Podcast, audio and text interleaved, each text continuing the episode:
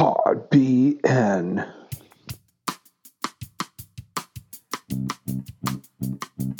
Good afternoon, gentlemen.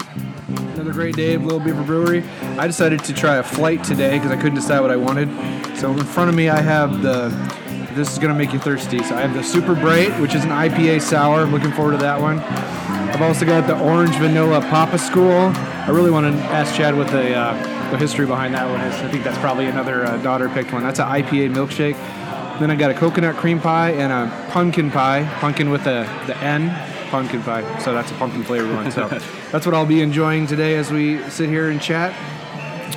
And uh, so you're gonna welcome our yeah, guest, Justin? absolutely. So we're joined today by Miller Park Zoo Superintendent Jay Tetzloff. Jay, welcome to Pod BN. Thanks for having me. Absolutely. So we were just uh, always looking for interesting people to chat with, and we realized that we I we realized probably a couple weeks ago that we haven't had very many Bloomington, Town of Normal, McLean County like department people on just to talk about their specific area, what they do, and you were one of the first ones I thought of, and that's why we originally reached out. So start off, just kind of tell us about your role as zoo superintendent, what you do, and that way it can kind of open us up to some questions. Sure. So, uh, being the zoo superintendent of Miller Park Zoo, it's it, it's I'm basically the zoo director. Um, I'm responsible for anything and everything.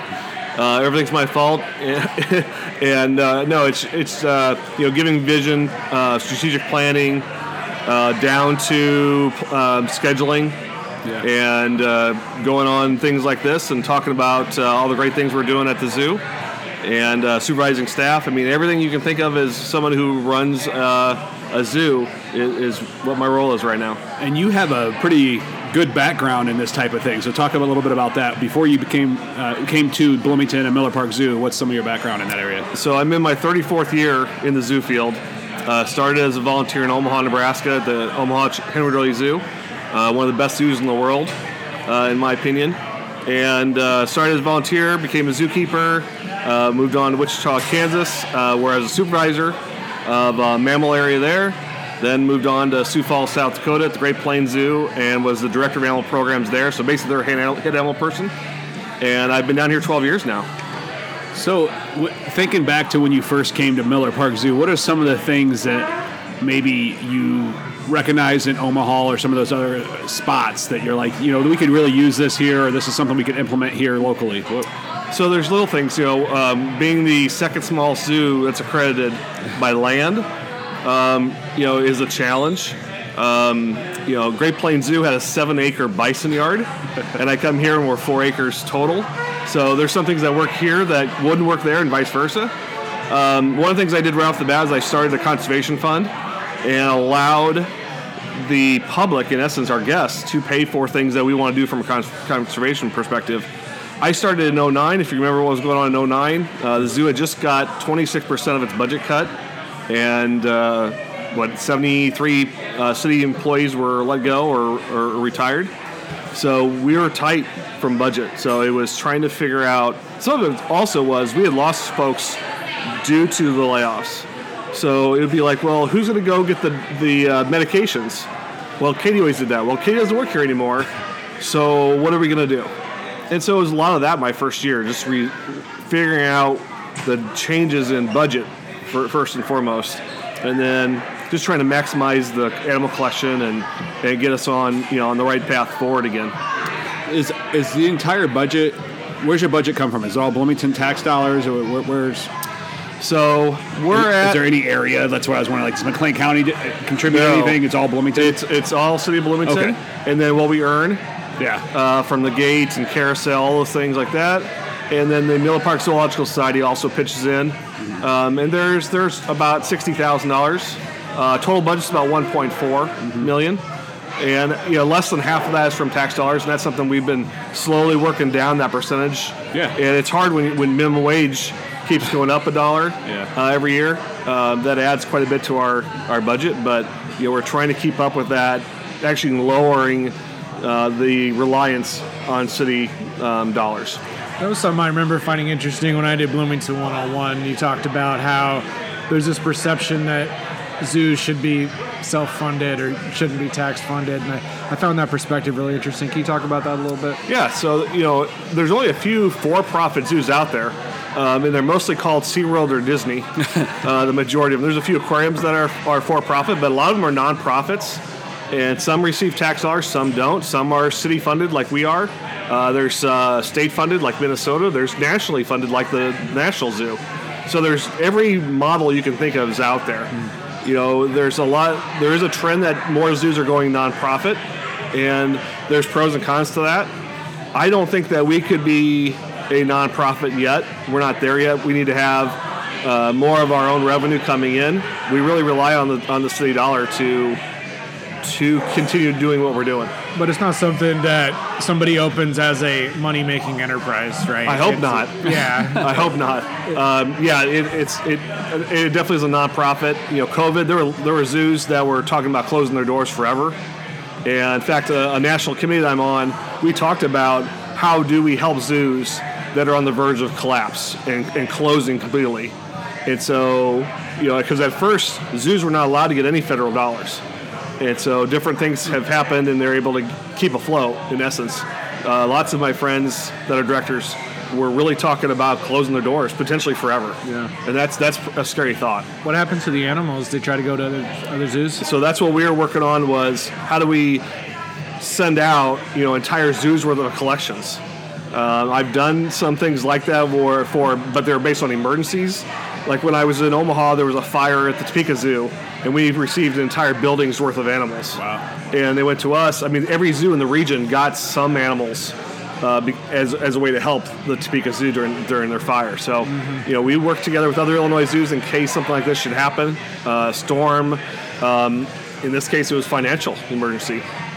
And stay on to the revenue for just another second before we get to the fun stuff.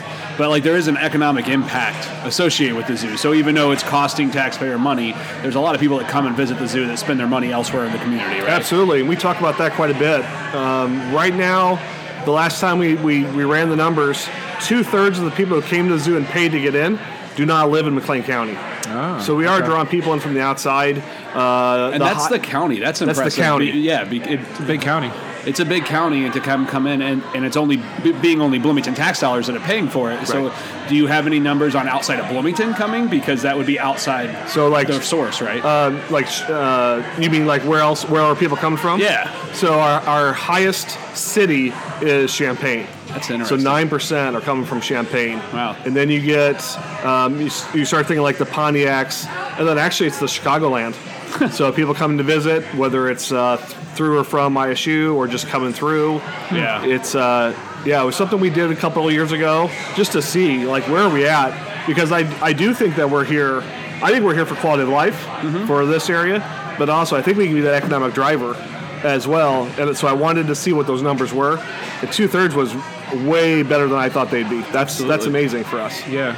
Absolutely. That's something when uh, when we were deciding where to live and where to raise a family. I mean, the zoo was one of our considerations. I'd say if it, um, you know, you can say that it needs over once kind of chant, right? But if we didn't have things like Constitution Trail, zoo, um, the park system, those were th- those played in personally huge for us in our decision where to live. And, and you've not been the first person to tell me that that they came here because of the zoo.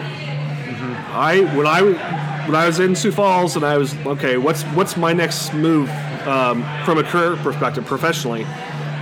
There was a job somewhere else in a community that I did not even apply because I thought the community was I don't want to say dying, but was struggling, and the zoo was struggling, and so I you know I didn't even apply. So it was what was here already, in addition to what the zoo was offering, was the reason I came here. So it wasn't just the zoos, all these other things. Like you you know, you talk, you know, fifth best place to play golf. That was the first thing that popped up Yeah. in Google search, right, Yeah. for Bloomington. Uh, you know, the arena, the BCPA, um, the park system's uh, amazing.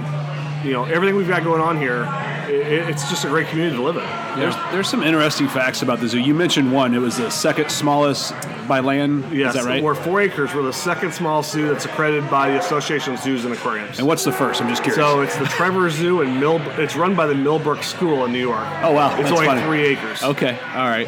There's, there's some other like, where is it as far as age goes? Um, is it I, I've heard it's fairly old. We are the 13th oldest, oldest so 1891 Wow. was when the first dollar was spent on the zoo. That's incredible. Hmm. And uh, the other one that sticks in my head has to do with Route 66. I've heard that it's one of the few, if not the only, zoo that's actually on Route 66. Right. So from my research, we are the only zoo on Route 66. Yeah, that's pretty impressive too, because I mean, we've seen with the visitor center downtown that Route 66 brings a lot of tourists through town. Yeah, we, we, we need we probably needed to tackle that more and take that on more Yeah. and do more advertising on all that Route 66 uh, information that's out there. Yeah. it's not something we've really capitalized on yet, but it's on. It, you know, it's it's on the back of my mind always. I, I was cautious for a long time to say we're the only. Right. Well, yeah. You, So you, called follow the route, then you go, well, who, which, you know, then you go like, well, which route? Right. It splits off. And that's yeah. when I kind of went, okay, well, this isn't my strength of, Sure. of, of expertise. I'll let someone else kind of help me with that. But But I like this, Jay, because like uh, you know, marketing guys. I can tell you're not a marketing guy because you were like, wait, if I'm going to say this, I gotta, you know, you could have said like the number one zoo in the country, right? And then I no account. I don't Uh, want wanna somebody to come back to me. You're right? a scientist, right? If you're going to say something, you want to make sure it's right. Yeah. So I appreciate that. I, I immediately thought like, wow, how, what what can we market with Route 66 and bringing in some more of that traffic? I mean, I, I think as a community we can do a better job of that. I mean, the, the um, museum downtown's a good good step, but I think we could do some more of that too. And the zoo, I think, could be definitely a part of that with being the I'll say it, the only zoo on Route 66. so four acres. What that? I don't. I remember when I was a kid, the entrance to the zoo was the old building, uh, where like Yep. the big Yep. cats are and Yep. some of that stuff is. That was where we walked in, and none of that other stuff was there. Um, actually, just we went to the zoo uh, last week, and I mentioned that to my daughter, and she's like, "Really? So it was that small?" I'm like, "Yeah, it was that small." I didn't know that either. Um, Yeah. So, uh, I- what what what I think gets taken for granted, and, you, and this is going to probably expand to a lot of different questions, is at our zoo, you don't walk very far without seeing an animal.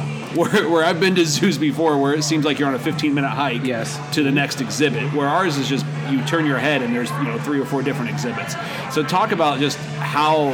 Um, logistically difficult that can be to jam all of that into four acres because there's quite a bit.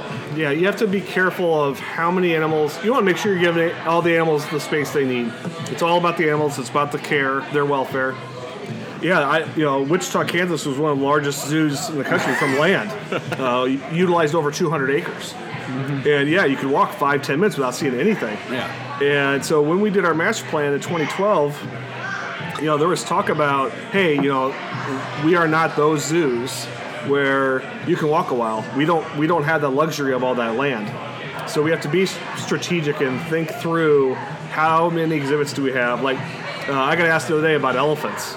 I would demolish I would demolish our entire zoo to build elephants. Right.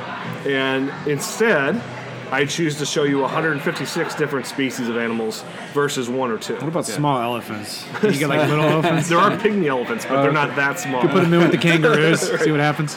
So you use your collection as a way to. You, you have to think through your collection. You can have some big stuff and less animals, or you can have lots of little stuff and show lots of diversity. I'm a big diversity guy. Yeah. I want to show you all the different types of animals that are out there. If we have an exhibit that has two the same animal in two exhibits, I will look at well. Why don't we change one of those exhibits to something we don't have? Yeah. So we, we talk a lot about that kind of stuff. And to your point, I mean, that you got to know you got to know who you are and where you stand. I mean, if um, you want to draw people from Chicago, having diversity matters a lot because there might be something down here that they don't have up there. Even though up there they might have bigger animals and, and larger exhibits, right? Right. So we looked at that during our master plan. Of we looked at a 300 mile radius, so that's all the way up to Milwaukee, and we looked at what other animals were in collections, knowing we're not going to try to compete with Brookfield, with Lincoln Park, with St. Louis. That's fine. Um, we, we shouldn't and we can't, Yeah. but we can still show animals that nobody else has, and it's little things sometimes like greater flamingos. Most zoos have flamingos. We're the only zoo within a five-hour radius that has greater flamingos. So the biggest flamingo, the palest. So it's subtle things like that. It may not be a big deal. We're the ones who have Sumatran tigers, Right. uh, which is the smallest subspecies of tiger. Everyone else has got the big Amur tigers. So it's it's showing you something different, but it's still showing you something you may know. Almost everybody knows what a tiger is Sure. but ours is just different and doesn't need as much space. So there's there's thought behind every single species we have at the zoo. Now I Miller. think, I mean, sorry, you mentioned uh, St. Louis, and I think that Miller Park Zoo spoiled me for zoos for exactly the reason you mentioned, Justin. Because everyone was saying, "Oh, St. Louis Zoo, St. Louis Zoo, it's great." So I was down there one time, went there with my kids. Um, apparently, we turned left right when we got in, which is not what you should do, because we were just walking and walking and walking. And we were like maybe kind of see an animal out there. And we're walking, and I'm like, are, "Are there animals at this zoo?" I don't. And then um, That's why it's free. yeah, it's, that's what I was like. Yeah, free zoo doesn't have animals. In it. But eventually we got into it. Um, but it's kind of same with Brookfield. Like if we're gonna go up to Brookfield, you gotta set aside a whole day, and you can't even see the thing. You gotta, you can't see all of it. You gotta schedule your different times. There's different like shows and stuff like that. We were really used to that zoo experience that we have here, which I think, knowing it's the smallest, second smallest, it capitalizes on your strengths because we go in and we see every single animal every time. My kids are like friends with the animals. Like I remember when Candy the bear died, they were Oh, like, don't get me started. they took it like person. Yeah, It was Seriously, like- Candy was my favorite. Every time we come in, we go check in on Candy, right? And then um, you form a relationship. When we hear that there's a new one, like oh, there's a python, my son's like, oh, we got to go see the python, right? And you you, ha- you see the whole thing when you come in, and that's not an accident. It's not. You know, we we can be more intimate. You know, a, a big zoo like our walkthrough uh, in Australia, where the wallabies are. Big zoos may not be able to do that because of the amount of people who come through. yeah. And if you do it, you have to have somebody in there monitoring. You know, our community is, is fantastic. We don't need to worry about people stepping over the that little rail. Yeah. Because I mean, you could. It's quite easily. Yeah. It, so it's our clientele. It's it's less people, but it's also the respect that our zoo has from our guests, which is which is great. So I can get away with things that Brookfield or St. Louis could never think of. So there's benefits to being a small zoo in that way, but it is much more intimate. You don't have to worry about well. I remember having lunch with somebody when I worked in Omaha, and she, the guest was there, and they only they picked about 20% of the zoo, and they'd only walk 20% of the zoo, and then Yeah. they went home.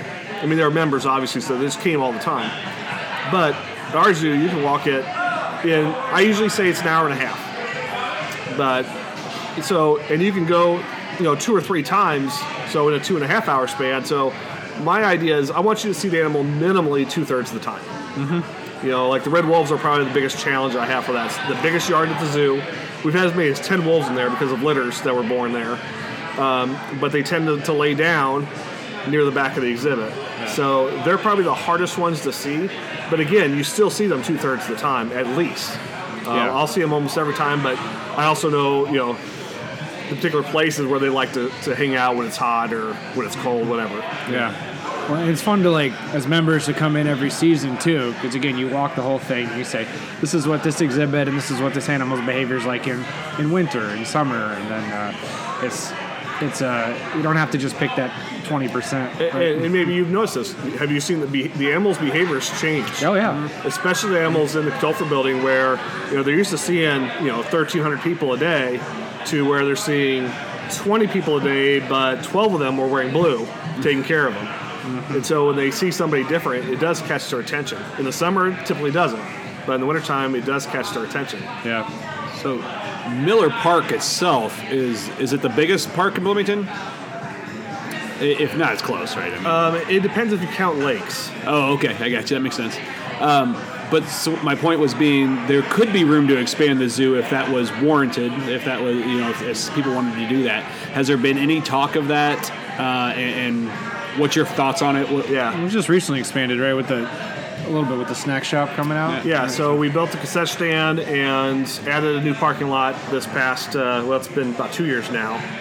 And that was done for a couple reasons. One, to bring the revenue, we talked about that a little bit earlier, was our biggest complaint was parking and no food. Okay, check, check. Those are both done. We also removed the road that went out in front of the zoo, which was a safety con- Oh yeah, issue. that was really good. But then that also allowed us to expand out into the park. Right. So the 2012 plan does show us growing out to about three fourths of the way out towards the pavilion. Okay. So there's a small tree out there. I usually kind of point that out as our that's where the perimeter fence will be someday. Uh, we've got a couple projects coming out that that, are, that we're thinking about and starting the design process that are actually out in the, outside of the zoo uh, perimeter. One is an education event center, so we can host um, any and all education things that we want to do because we're limited by our space. And then also to be able to do a night events. Like we did a wedding last uh, Saturday night Yeah. and it was outside. You know, they went somewhere else for a reception. Well, if we've got this building, everything can be there at the zoo. We also have a new tiger and a tapir exhibit. Again, all being set up outside of of the zoo right now. So we are looking at a 50% growth, which sounds great. You know, stats say 50%. That's amazing. it's two acres. Right. So it does bump us out. I think there's future room. Still no elephants, but Still no elephants. no, there's no elephants in the plan. Yeah. Because there's some really cool animals that are out there. Giraffes, rhinos, I'm a big fan of, yeah. but they're, they may never be on our list. Again, because I'd have to cross off so many different other animals I'd want to have giraffes. Doesn't uh, Peoria has giraffes, right? Giraffes and rhinos. Yep, they built the Africa walking through that. section about, Yeah.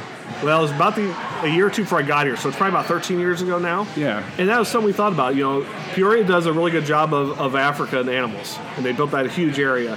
So let's not focus on that. If you want to see African animals, those African animals, close. you, you can Yeah. go there. They're close Yeah. by. And we'll focus on a lot more of the Asian species, like the snow leopard, like langurs, like the tiger, Yeah. and show different animals. I'm a big fan of bears, and we lost Candy, and Yes. we could get a bear back. That's my plug. So we have a bear in the in in the plan. Yeah.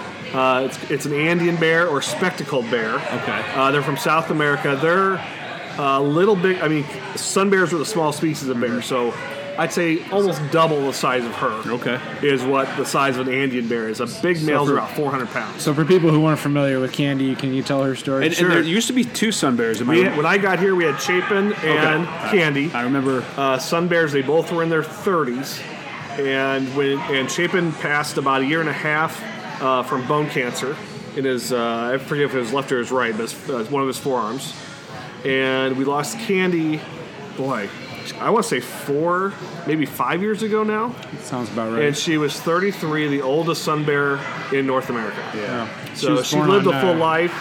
Uh, she'd been at the zoo Day, for a right? long time. She was born on Valentine's Day. That's how she got the name Candy. Yeah. And you know, I, I didn't think the Katthoefer building was where she was at was big enough for a bear, for a sun- for a bear in general. Sure. And even with sun bears being the smallest, and I'll tell you, I've worked six species of bear in my career now. Sun bears are my favorite, Yeah. but I just didn't feel right to bring them back. Yeah, I, ju- I have always been a big fan of bears, and th- what exactly what Tyson said. Every time we went to the zoo, that was like our favorite spot to go. Just we'd sit there for 20 minutes and just watch. Um, So yeah, it'd be cool to get. So so you said that's probably not the best building for it. So this would be part of maybe an expansion to if you were to br- bring these bears So in. if we bring an Andean bear in, uh, the place where it'll go is actually where the pollinator garden is right now. Okay. So between alligators and the rainforest, there's some space there, and we've talked about if, if alligators and the otter exhibit needs to go to make a bigger bear exhibit, then we would do that. But we've got a place for bears someday, because you never know. Somebody comes and goes, "Here, I'll write you a check." That's what I was just going to get to. So, how do you determine? And I've heard this story from you. I just want to I want to hear it for, for our listeners. How do you determine what animals you bring in? Is there like a good list, and then how can that list get interrupted by maybe a generous donor? I mean, our master plan has has the full master plan. Like, if somebody gave us three hundred million dollars, it wouldn't cost that much. But if, if somebody said you can just start building, Yeah. money's not an issue. Start building. It has that list of everything we're going to have, and then we prioritize by need and by like flamingos was the first thing we built because it was the cheapest project. It was going to take out. It, it was going to change your perspective the second you walked in. I was going to say it's a great it's a great exhibit to have at the entry, right? Because as soon as you walk in, you see a species of animal that's not native. That's like the kids are going to get excited right away because they're, they're seeing flamingos. So it's a great first exhibit, and, and it almost gives you the sense they're right next to you. Like the exhibit itself feels Oh, yeah. very close. I, I would have bet a, I would have lost a lot of money had I bet where the flamingos were going to hang out. Yeah. I would not have said they'd be right in front of everyone. Right. Uh, so th- so they they they do a great job of welcoming everyone to the zoo. Yeah. You cannot you know when I start started you'd walk in and you couldn't see an animal. Right. And for you know we talked about this with our campus we can't do we can't do that. So you are welcomed by a group of greater flamingos as soon as you walk in the door. Yeah. So we have an order of how we want to do it, but again, if there's a if there's a funding, if there's a donor, anything that says, "Hey, I want to give money for this." A great example: when I was in Wichita, gorillas were seventh on the list of our projects. That was we we, were, we wanted to build a new elephant facility. A donor came forward and says we want to bring gorillas to Wichita, Kansas. Our director said, you know, we're really trying to raise money for our elephants. This would go a long way. And the donors, I want to bring elephant, or I want to bring gorillas to Wichita. We built a 5.5 million dollar gorilla forest. Yeah. They had gorillas and some other species, but so funding that comes available, um, that we just opened was not next in line, but funding became available Yeah. to make it work. So we moved that up on the priority list. So flamingos, uh, flamingos. how did how did it feel uh, to be the target of a uh, of a political attack campaign? I mean, um, for the people who don't know, when the flamingos were getting put in, I being being held up with uh, including yard signs as an example of uh, wasteful government spending, I suppose. So, um, how does how, do you how do you deal with that kind of criticism being levied at you? It was hard. Uh, that was a hard year or two. And what was ironic about that is the year before Flamingos Open, the year Flamingos Open, are our top two attendance years ever. Okay. So we were, in some ways, it helped us. In some ways, it didn't. But there was a lot of support that came. Like, yeah, we, I, we don't understand what people are saying. We want to support our zoo, and we want things for people to do. They, you know, quality of life does matter. Yeah. So we, we heard, heard a lot of that. Also, you know, obviously, I heard some of the negative as well. And you know, what I would return was, you know what, only half of this project's being funded by the city. The rest is being privately raised. And as we go through projects, you know, we're going to have projects mostly that are going to be funded by outside sources. De Brazza Monkey was funded almost entirely by the state a state grant that we got. Um, we're about to break ground on another project that is uh, 75% is state funding, 25% is privately raised. So um, the, the outdoor theater is 100% privately raised.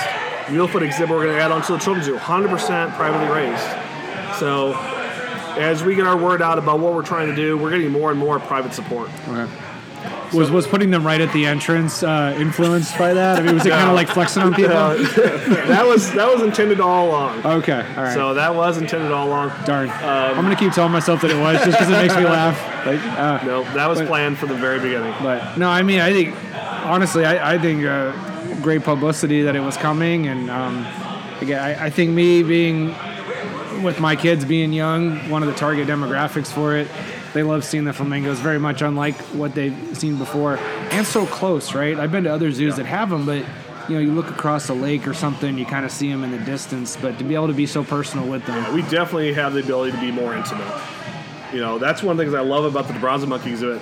One thing we don't have a lot of is glass. Yeah. That's a good- yeah, I hadn't thought about that. Yeah. You know, a lot of zoos, I mean, so that was a big thing. When we built the Brazza, I'm like, I want to have two huge panes of glass in addition to other viewing areas. And Chumu, our male De Brazza monkey, will come up to the glass and will. get nose to nose with kids and with adults. I mean, he's been perfect. When we were there last week, like it was almost like he was walking a runway. Oh, I haven't seen this yeah, it was cool. That's it was cool. it was they were modeling for me. So I am a fan of. Uh, do you still have the python there? Oh, absolutely. Yeah, I am a fan of the glass around the python. Let's keep that. Yep. Let's keep that there. Yeah. Um, we, we have a project in, in line that we've asked for funding. We've applied for it, where we're going to build a new exhibit for her, where you'll able able to actually get underneath the exhibit and like pop up in glass. man. oh, that's cool. and be literally face to face with her. some people will love that, and some people will run away hiding, you know, screaming because they don't like snakes. Yeah. But it's a lot like what you'd see like meerkat exhibits or prairie dog uh, exhibits at other zoos. Just that ability to get closer to them, and some people are absolutely fascinated by Sure. by snakes. And she's a, she's a big girl. We uh, mentioned a lot of private funding. How does where does that private funding come from?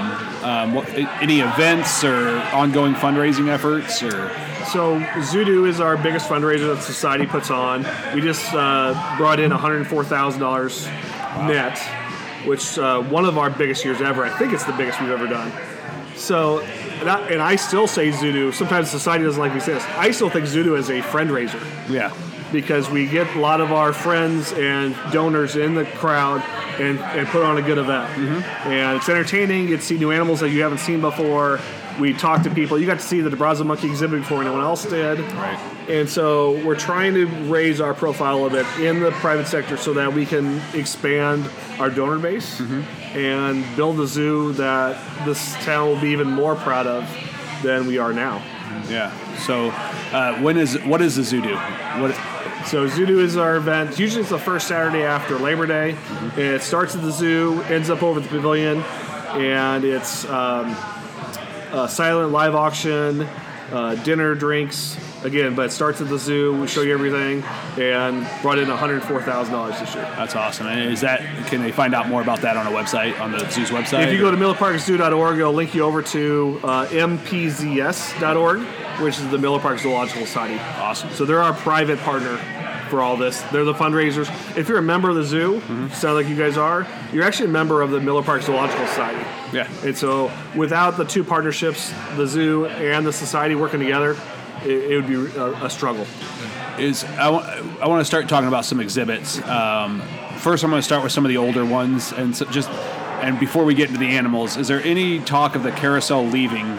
Because it does take up a big spot, but I know I know my daughter loves it, so I got to know. So leaving, no. Replacing, yes. All right, that's fair. So we've in the match plan we have it up a little higher, uh, closer to uh, like the cow and and uh, Guanaco viewing area, yeah. uh, and having be a new one. Okay. Uh, ours is is older, definitely, and but we would never get rid of it. yeah.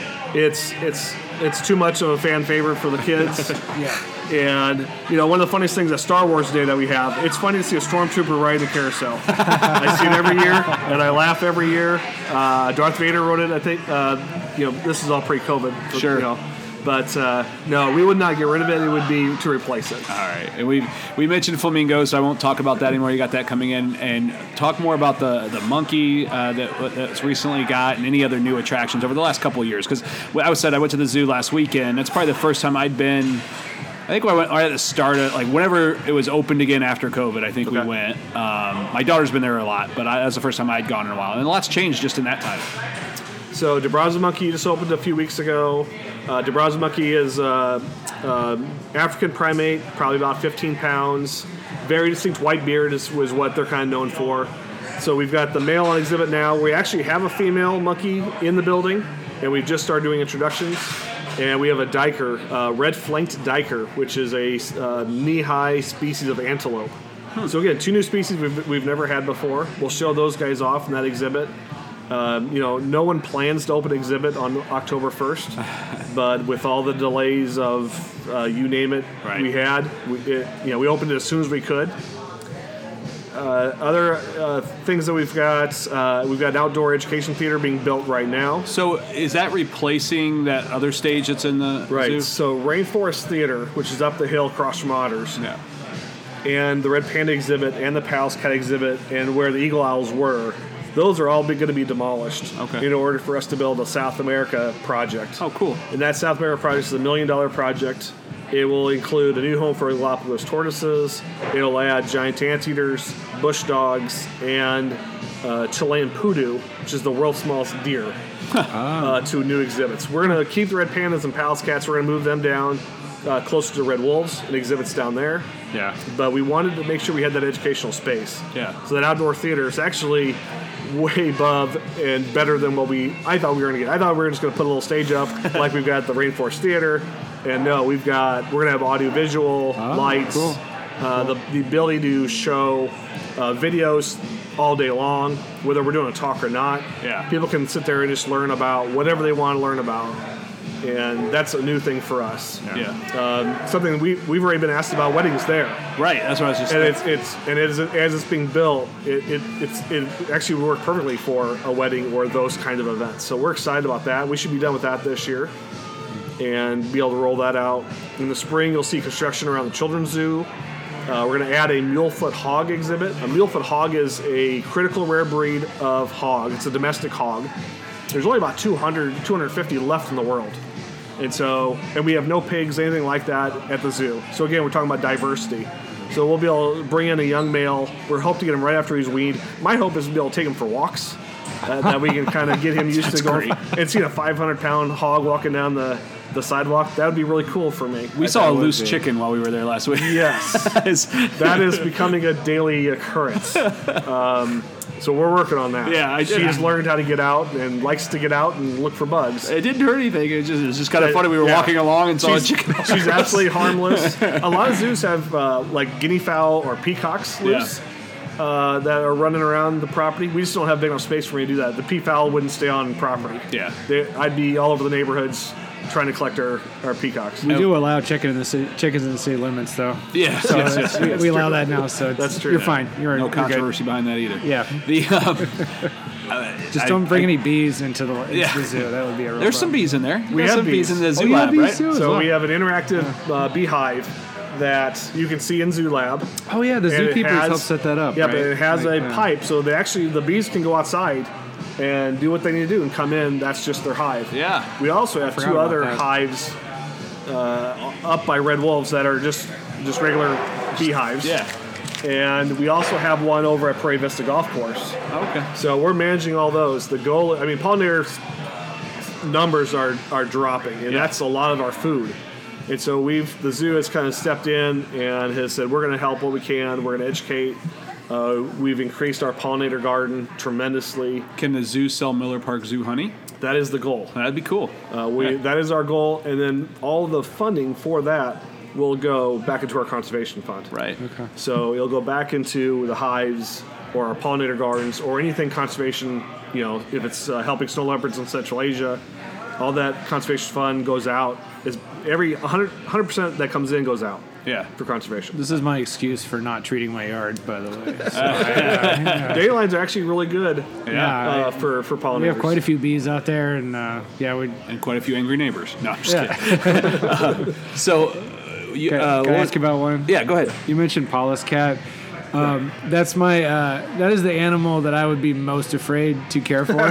it looks so angry. the original the grumpy cat. Yeah, That's- I call it the original grumpy cat. They always look upset. Is that is that just how it looks? Are they like? Are they okay if you go in? Yeah, Like, okay. it They like go just like tear your face off. They always have that grumpy look. Okay, I mean, that, all that right. That is I don't know what it is. Yeah. But that is that is every Pallas cat I've ever seen taken care of. okay. So They're not especially like ferocious if you have to come no, and treat we them or go in with them to, to take care of them. Okay. Um, and you'll see them up in her basket like 99% of the time. She'll be in the same spot every day. yeah.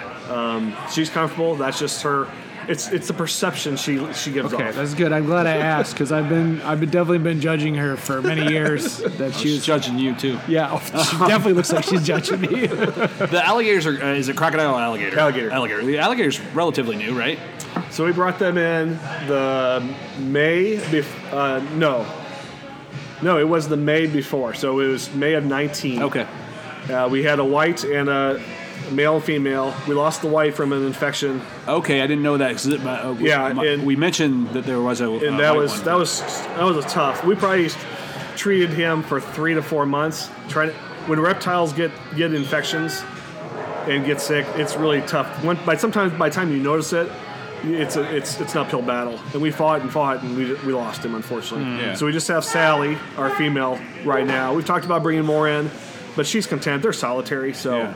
it, we don't need to bring one in uh, for her. It's not for her. It would just be uh, if if if she's not as visible as Yeah. we'd want her to be, the other one would be. So that's that's kind of a well. As we get through some things, uh, animal shipping right now with COVID is still not uh, back to normal. So we've kind of put that on the back burner for now. So one thing I wanted to make sure we took time to talk about um, is the junior zookeeper program. Um, my daughter has been involved for, for a little while now, but just kind of tell our listeners a little bit about what that is, um, maybe, and then also how to get involved there at the end. But So you can only sign up once a year. It's probably the mostly asked question. Is you're eligible uh, after your fifth grade up through high school, and unfortunately we turn away at probably about 30 to 50 kids a year. Yeah. Because we only have so much space, so many slots that we can fill. yeah, my daughter got turned away the first year, and Yeah. luckily she got on the second year. and She was it- been stoked. Since. It's getting harder and harder to get in the first year because we've we've pushed back so many kids the previous year. Right. It is a uh, national award-winning program. Um, I will not take credit for it because it was here before I got here. It's been around over 40 years now. yeah.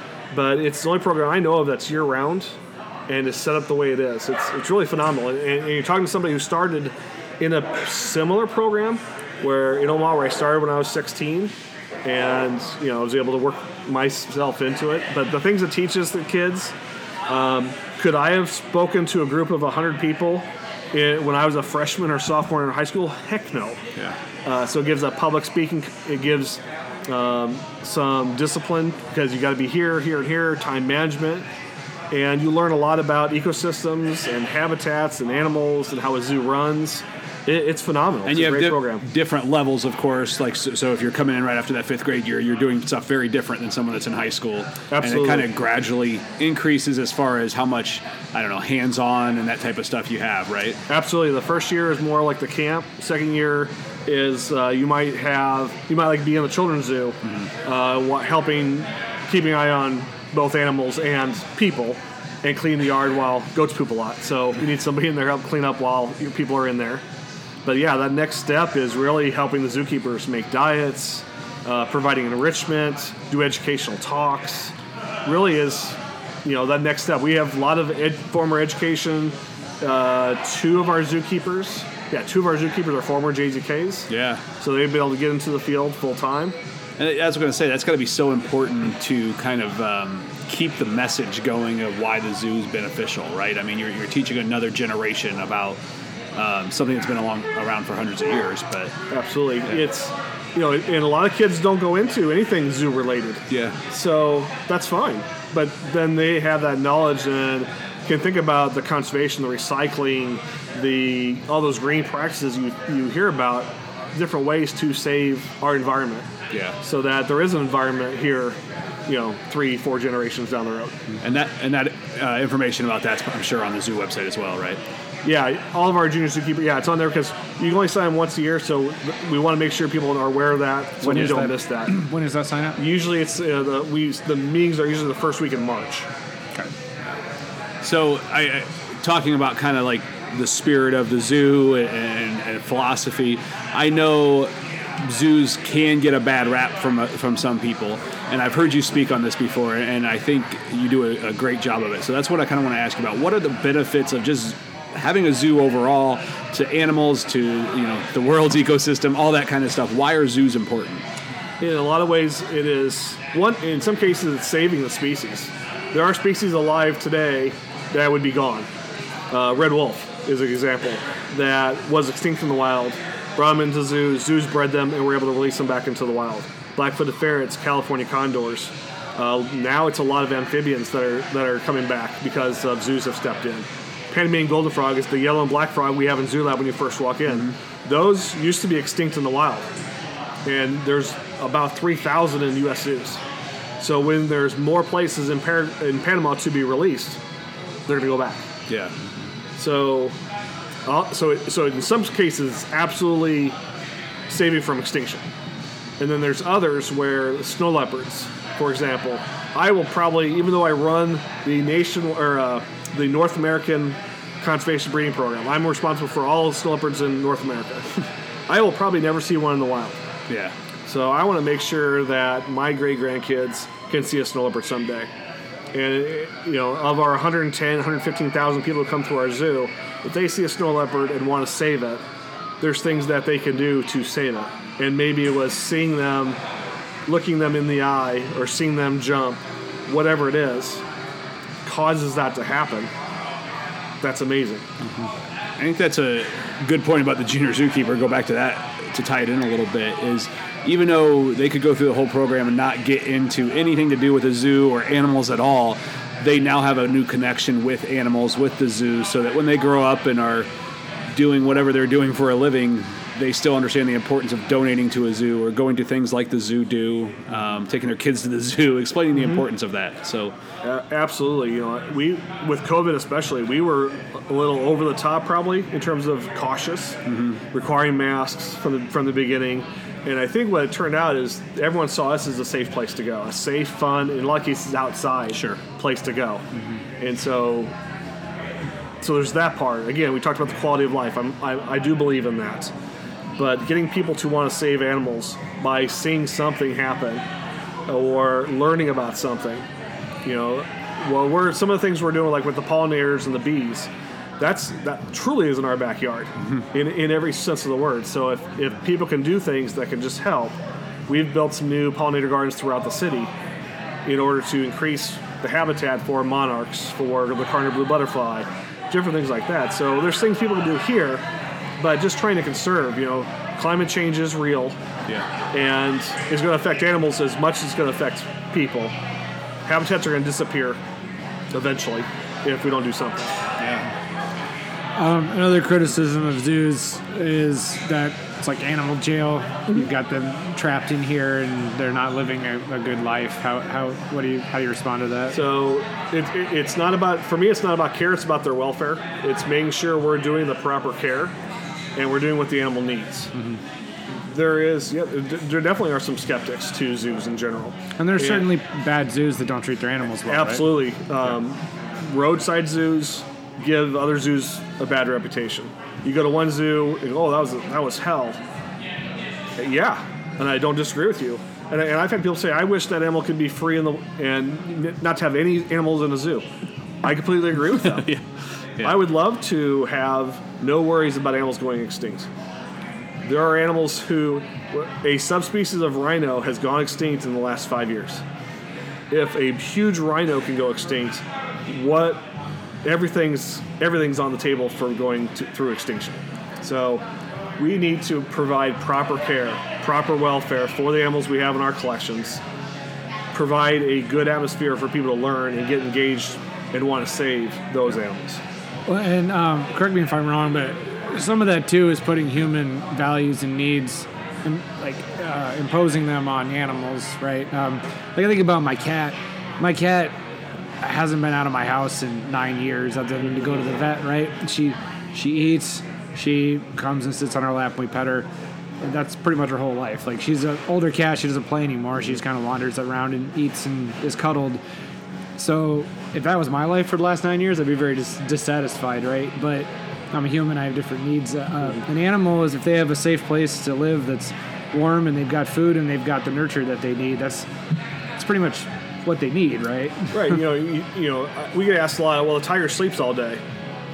Yeah, because in the wild, they'll hunt, catch something, eat for a day, which will actually feed them for two or three days. So if they're not hunting, they're trying to reproduce. So if they don't need to eat, but you know, they're fed every day, so they can relax and rest more. The animals that are prey species don't need to be looking for their predators nonstop, so they their stress level comes down. So zoos can provide some safety. We provide enrichment constantly to stimulate both mentally and physically. Um, knuckle bones, uh, cattle beef bones, we give to the big cats, and that is purely for their teeth.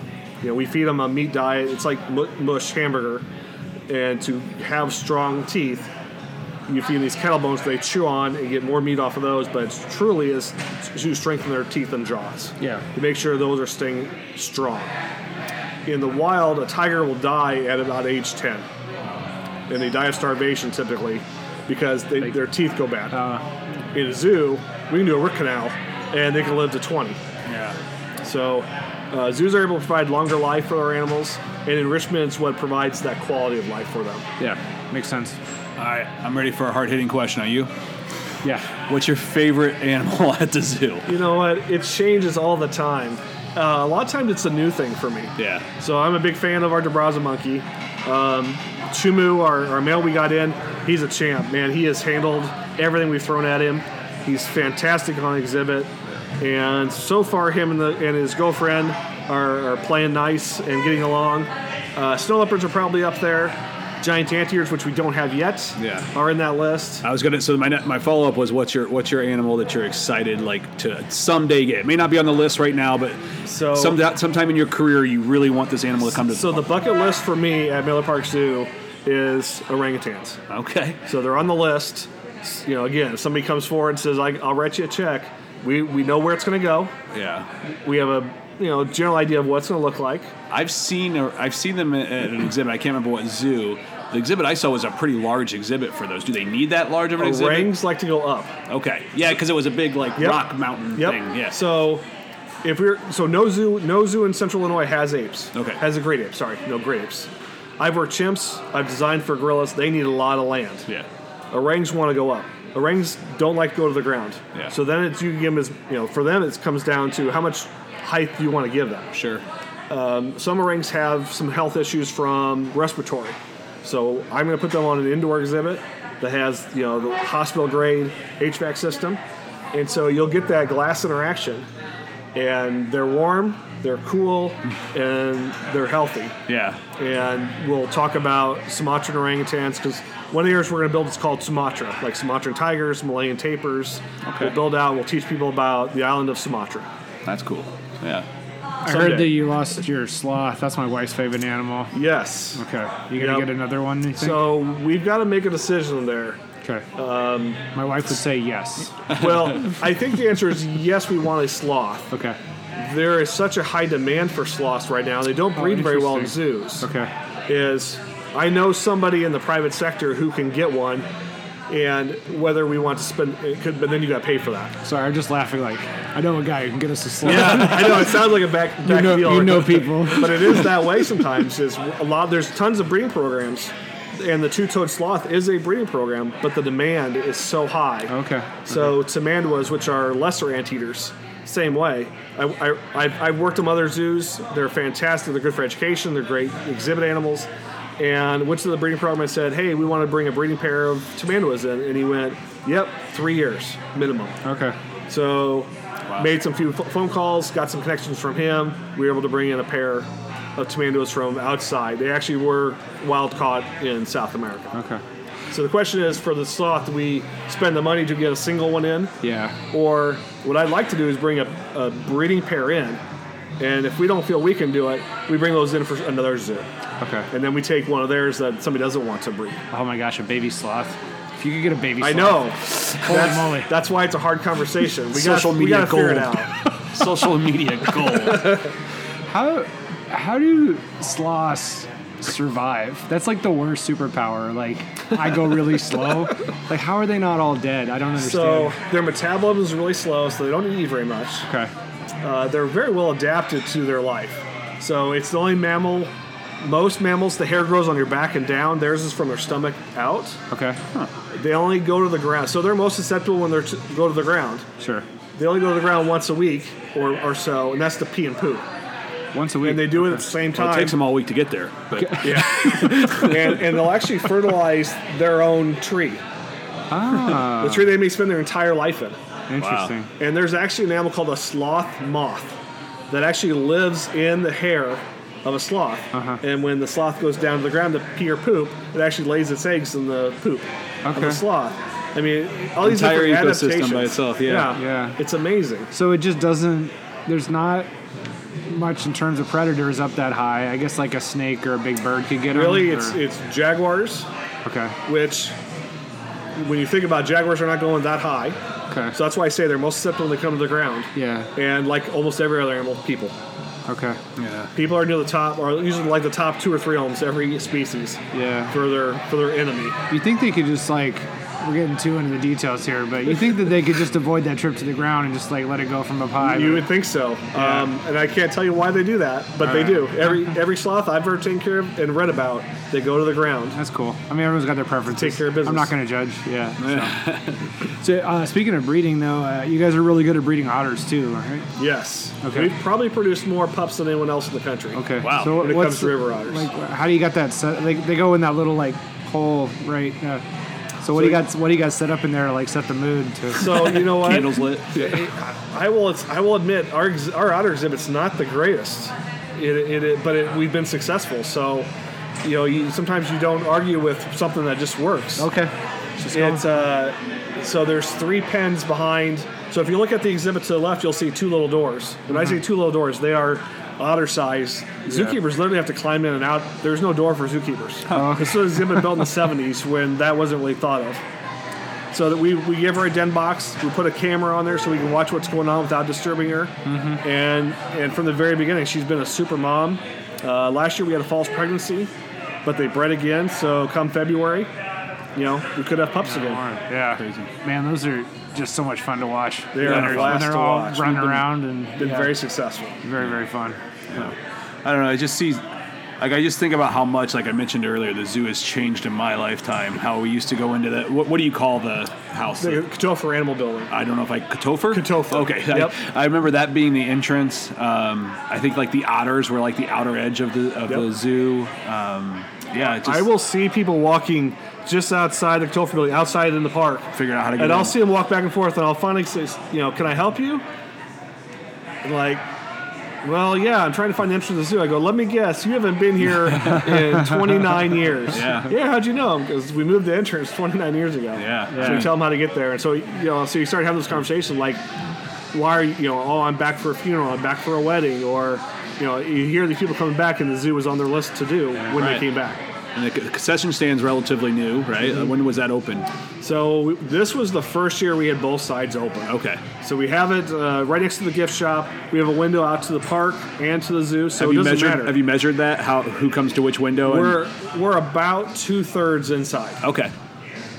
and, and the numbers got got a little fuzzy when during COVID people would come in get their food inside and go outside and eat it. Oh yeah, yeah. So they could have come from either way, or they left the zoo and went outside to eat because mm-hmm. we ev- people knew we had a, a, a limit on how many people we could let in at a time. Yeah. and people were great that they weren't staying long. Once they saw the zoo and were done, they left. It's it, it works. We, when we went there last week, like I smelt the hot dogs, and I was like, oh, I gotta. Get, And what we, you know, all it takes is for a kid to walk over to the spray park with a snow cone. Yeah. And next thing we got like eight or nine people coming over. right. um, so we're going to change some landscape. When you first walk in, there's some gorgeous hibiscus uh, plants and flowers. We're going to move those to another place because they're six, seven feet tall. Yeah. And so they block the view of the concession stand. So that's such a new thing for our for our guests. We want to make sure we're going to change the landscaping so it's like knee high. Right. So everybody can see what's going on over there. Yeah. That's definitely a cool addition. I think a overdue addition that, that makes just makes sense, And- right? And it's great for the whole park too, because there are so many things in Miller Park. Yeah. Now you don't have to leave to get some food. yeah. If you want to see the tanks, all the World War One, I, mean all the Or war something at the stage. Um, Right. You know, they put on events there all Yep. the time. So There's always, I mean, miniature golf's there. Yeah. There's so many things to do. Now you don't have to leave the park for food. right. No, it makes it makes a lot of sense. So Thinking through logistics of the park too, um, I appreciate that you don't force people to exit through the gift shop. I mean, I'm sure We all things being it. equal, you would. I'm sure all things being equal, you'd like to, but you know, as members, we're coming in and out a lot, and um, whenever places force me to walk my kids through a bunch of stuff and have to tell them no to everything, it, it just really puts a sour taste at the end of it. If there was a single grocery store in anywhere that didn't have all that crap, by you know like all that candy and stuff that like so I'm trying to check out and it's can I have this can I have this can I have this I know they do it on purpose but of course. um, anyway I I really appreciate that you don't they also make make us you walk to the back for the milk.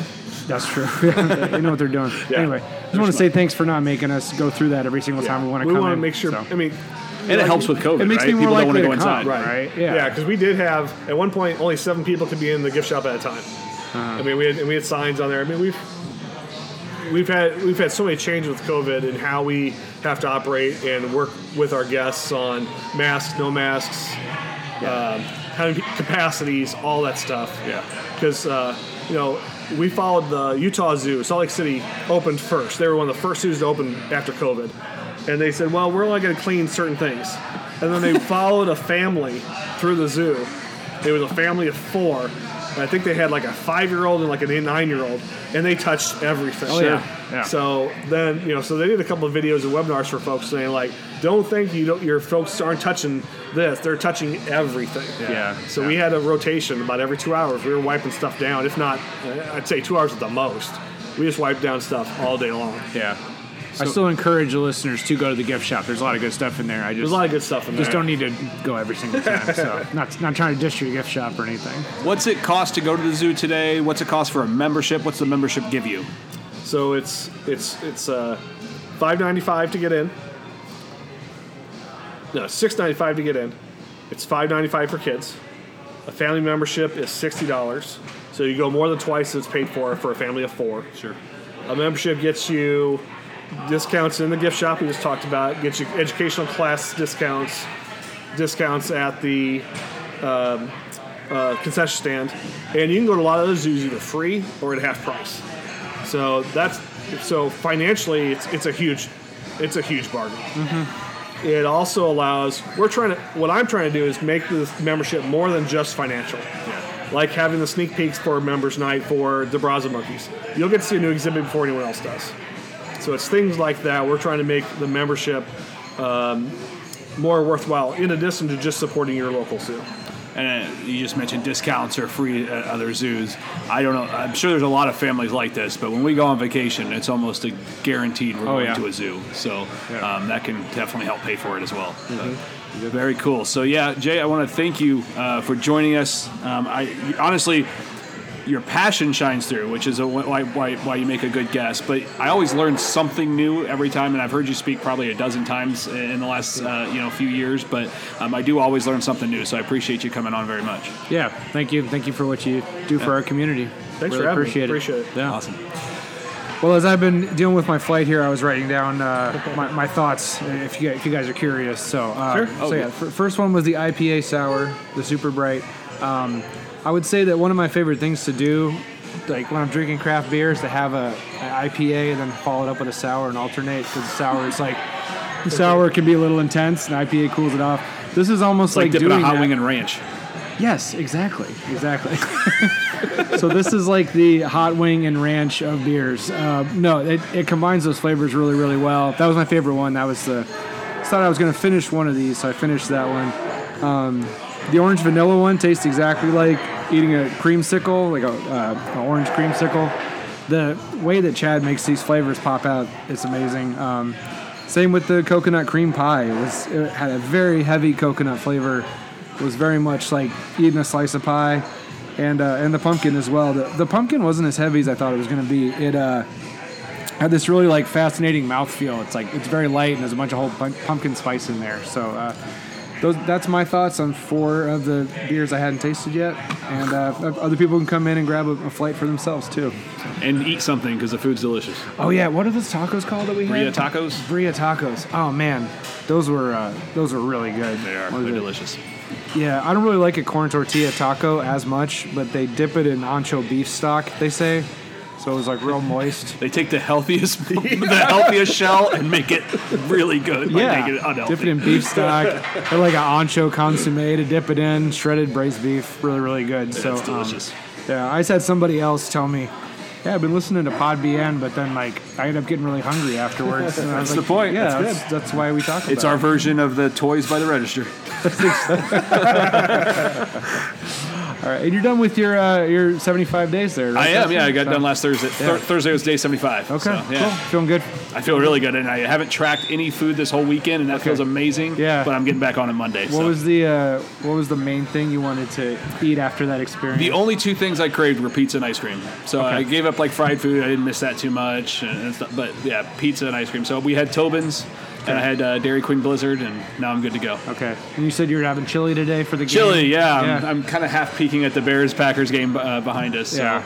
And then you had a taco today, so Yeah. you're, doing okay. I feel good. I actually had a little bit of sugar uh, cinnamon roll this morning, and Does it could, taste like so sweet? You now? can you can de- yes to answer that question yes, but honestly I was on the highest sugar high that I've been on in my life for about it was only about ten minutes afterwards, but I was bouncing Yeah. off the walls. You could definitely tell. Yeah. Did you crash after that? No, I've been going strong, but I'm a caffeine addict, so that probably has something to do with it. Okay. All right. well, good. Well, uh, yeah. Hopefully, you keep some of those those good habits. Uh, yeah, that's the plan. And yeah. All right. I think we are done then. Yeah, let's be done.